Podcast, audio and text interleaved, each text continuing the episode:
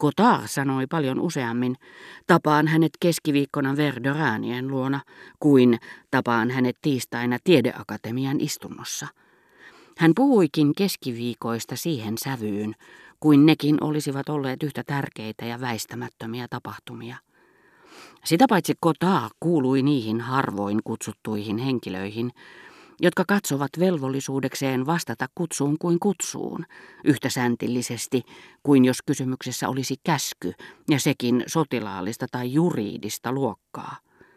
Sairaskäynti ja todella tärkeä sellainen oli tarpeen, jotta hän pettäisi Verderäänit keskiviikkoiltana.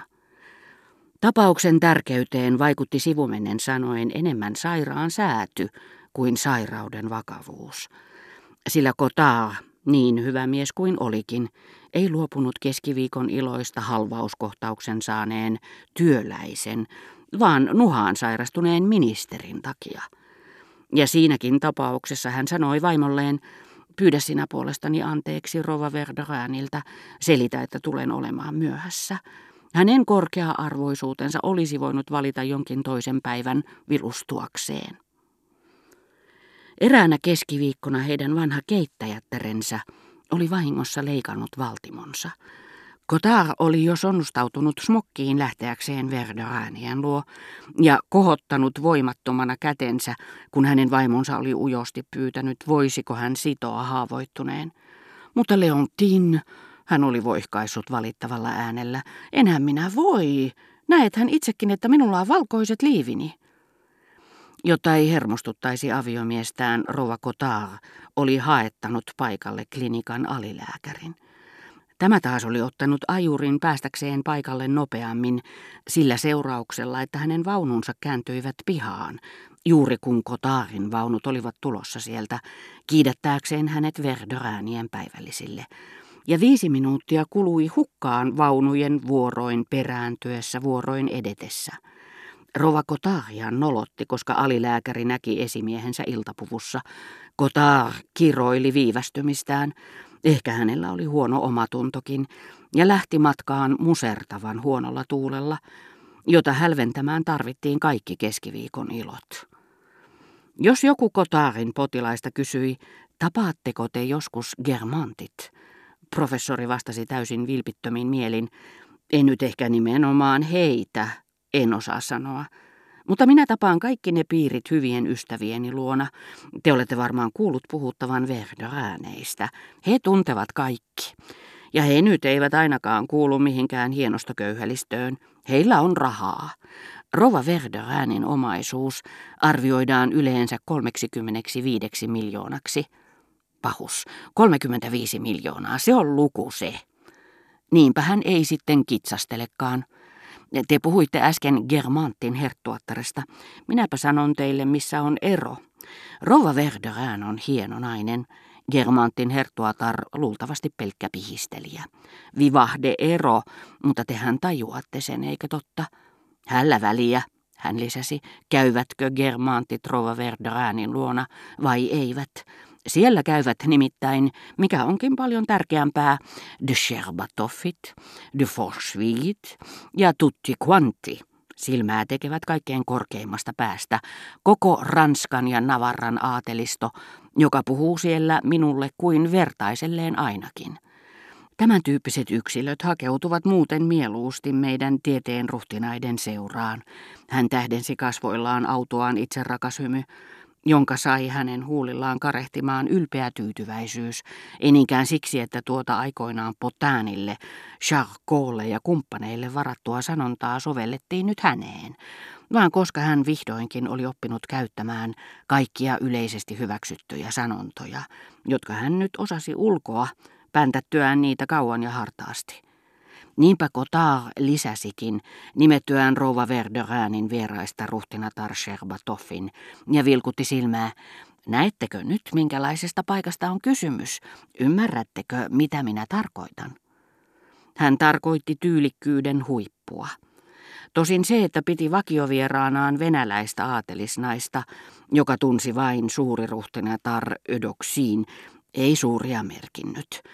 Mutta vaikka ruhtinatar Sherbatoff ei olisi tätä tuntenutkaan, Se ei olisi muuttanut Cottardin käsitystä Verderäänien salongin ylivoimaisesta eleganssista, eikä vähentänyt hänen iloaan saada kuulua sen vakiovieraisiin. Tuttavuussuhteissamme näkemämme hohdokkuus ei ole sen oleellisempaa kuin se, joka ympäröi jonkin näytelmän henkilöhahmoja, näyttelijöitä, joita vaatettaessaan teatterin johtajan on turha tuhlata satoja tuhansia frangeja alkuperäisiin pukuihin ja aitoihin koruihin, koska etevä lavastaja saa aikaan paljon loisteliaamman vaikutelman suunnatessaan valaisimen säkkikankaiseen, lasipaloin somistettuun jakkuun ja paperiviittaan. Joku on saattanut viettää koko elämänsä maan mahtavien rinnalla, jotka tälle ihmiselle olivat vain ikävystyttäviä sukulaisia tai harmittavaisia tuttavuussuhteita, koska kehdosta periytyvä tottumus oli riistänyt heistä kaiken loiston hänen silmissään. Mutta muuta ei tarvita kuin, että tämmöinen henkilö jostakin kohtalon oikusta tulee ja liittyy täysin mitään sanomattomien ihmisten joukkoon, kun jo lukemattomat kotaarit häikäistyvät ja kunnioittavat aatelisnaisia, joiden salonkia he kuvittelevat aristokraattisen eleganssin keskukseksi. Naisia, jotka eivät ole edes sitä, mitä Madame de Villeparisi ja hänen ystävättärensä langenneet ylhäisönaiset, joille yhdessä heidän kanssaan kasvatetut aristokraatit käänsivät selkänsä. Totisesti, jos ne, joiden ystävyys on ollut niin monille ylpeyden aihe, julkaisisivat muistelmansa, siteeraisivat näiden naisten ja heidän seurapiiriinsä kuuluvien naisten nimet, niin ei kukaan, ei Madame de Cambremer sen paremmin kuin Madame de Germantkaan voisi tunnistaa heitä. Mutta väliäkö tuolla? Näin on kullakin Cottardilla paronittarensa tai markiisittarensa, joka hänelle on paronitar tai markiisitar, niin kuin Marie Vaughan näytelmissä paronitar, jonka nimeä ei koskaan mainita, jolla ei edes kuvitella nimeä koskaan ollenkaan. Cottard kuvittelee sitä suuremmalla syyllä tapaavansa siellä yhteenvedon koko aristokratiasta, joka ei tätä daamia tunne, kun kruunut vievät sitä enemmän tilaa laseissa, pöytähopeissa, kirjepapereissa ja matkalaukuissa, mitä epäilyttävämmästä tittelistä on kysymys. Lukemattomat Cottardit ovat uskoneet eläneensä Faubourg Saint-Germainin sydämessä ja ilahduttaneet mielikuvitustaan feodaalisilla unelmilla, ehkä enemmänkin kuin ne, jotka todella ovat eläneet ruhtinaiden keskuudessa, aivan niin kuin joku pikkukauppias, joka joskus sunnuntaisin käy kierroksella jossakin vanhan ajan tunnetussa rakennuksessa, mutta saa parhaiten tuntuman keskiaikaan sellaisessa, jonka kaikki kivet ovat meidän ajaltamme ja holvin siniset, kultatähdin somistetut Viollet le Ducin oppilaiden jäljiltä. Ruhtinatar odottaa MenVillessä, hän matkustaa kanssamme.